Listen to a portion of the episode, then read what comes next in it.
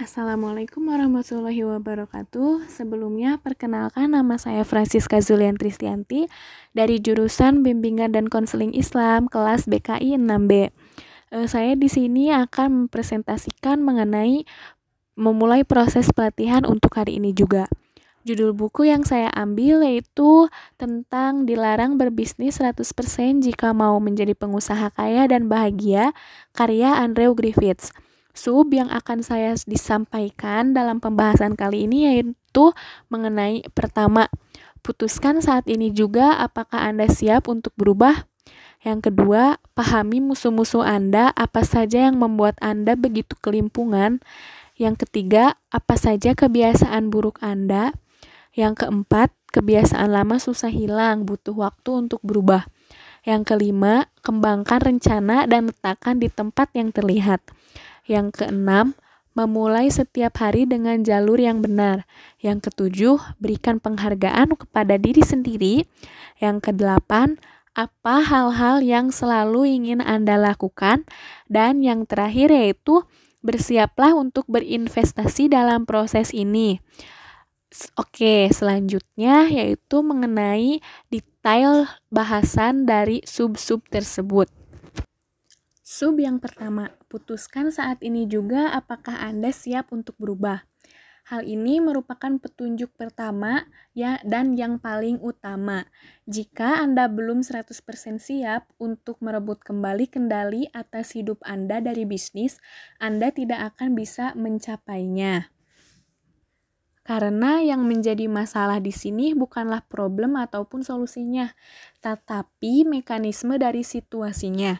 Semua orang yang cukup cerdas juga bisa duduk dan menuliskan semua masalah yang mempengaruhi mereka dan apa yang harus mereka lakukan terhadapnya atau mencari seseorang yang bisa membantu mereka melakukannya. Ramuan rahasia untuk membuat perubahan adalah motivasi. Jika Anda memiliki motivasi yang tepat, Anda bisa mengubah apa pun dalam hidup Anda. Namun, jika Anda tidak memilikinya, Anda hanya akan bisa membuat perubahan kecil yang tidak begitu signifikan. Sub yang kedua yaitu mengenai pahami musuh-musuh Anda, apa saja yang membuat Anda begitu kelimpungan. Pastinya setiap orang mempunyai musuh yang berbeda. Begitu pula dengan penulisnya. Penulis menyebutkan bahwa musuhnya yaitu terlalu banyak membuat komitmen atas waktunya. Yang kedua, aspek-aspek menjalankan perusahaan yang tidak dikuasai dengan baik oleh si penulis. Yang ketiga, gangguan sehari-hari yang menghalangi si penulis untuk menyelesaikan pekerjaannya, dan lain sebagainya. Penulis menyarankan untuk kita menuliskan daftar masalah Anda sendiri. Apa saja yang menyebabkan frustasi terbesar di dalam hidup bisnis Anda? Apa kekhawatiran tentang uang, pengaturan staf, dan yang lainnya?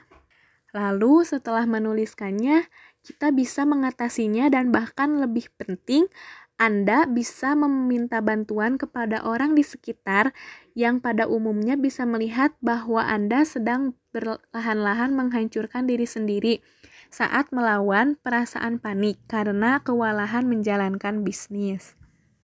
Sub selanjutnya mengenai apa saja kebiasaan buruk Anda.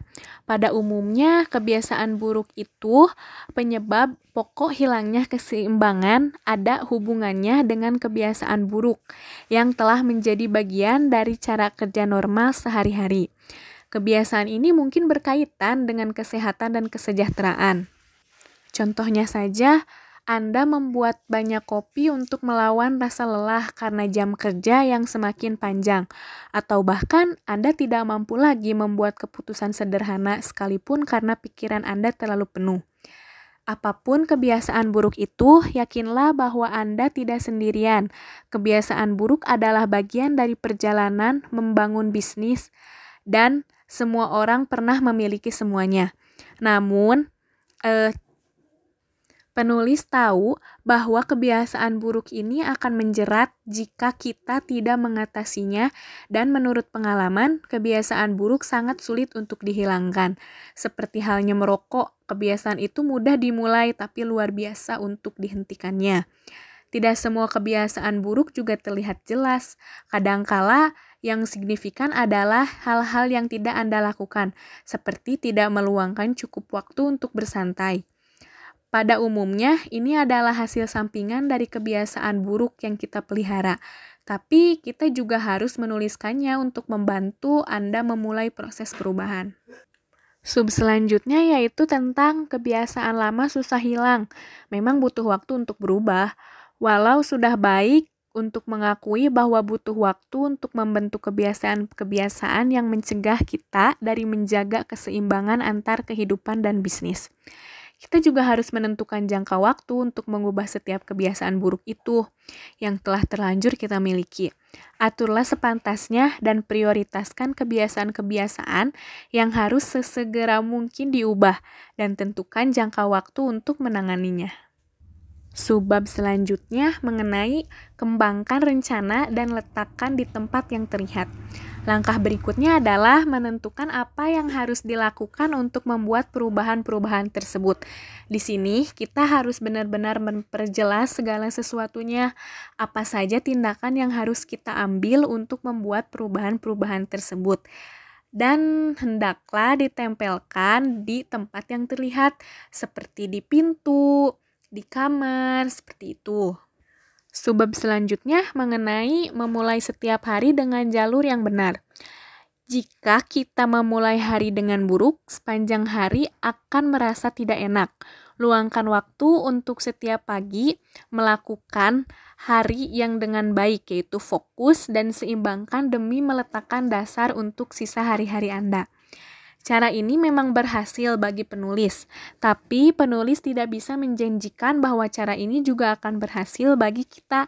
Yang penting adalah mulailah melakukan beberapa relaksasi dalam hidup kita sebelum memulai aktivitas.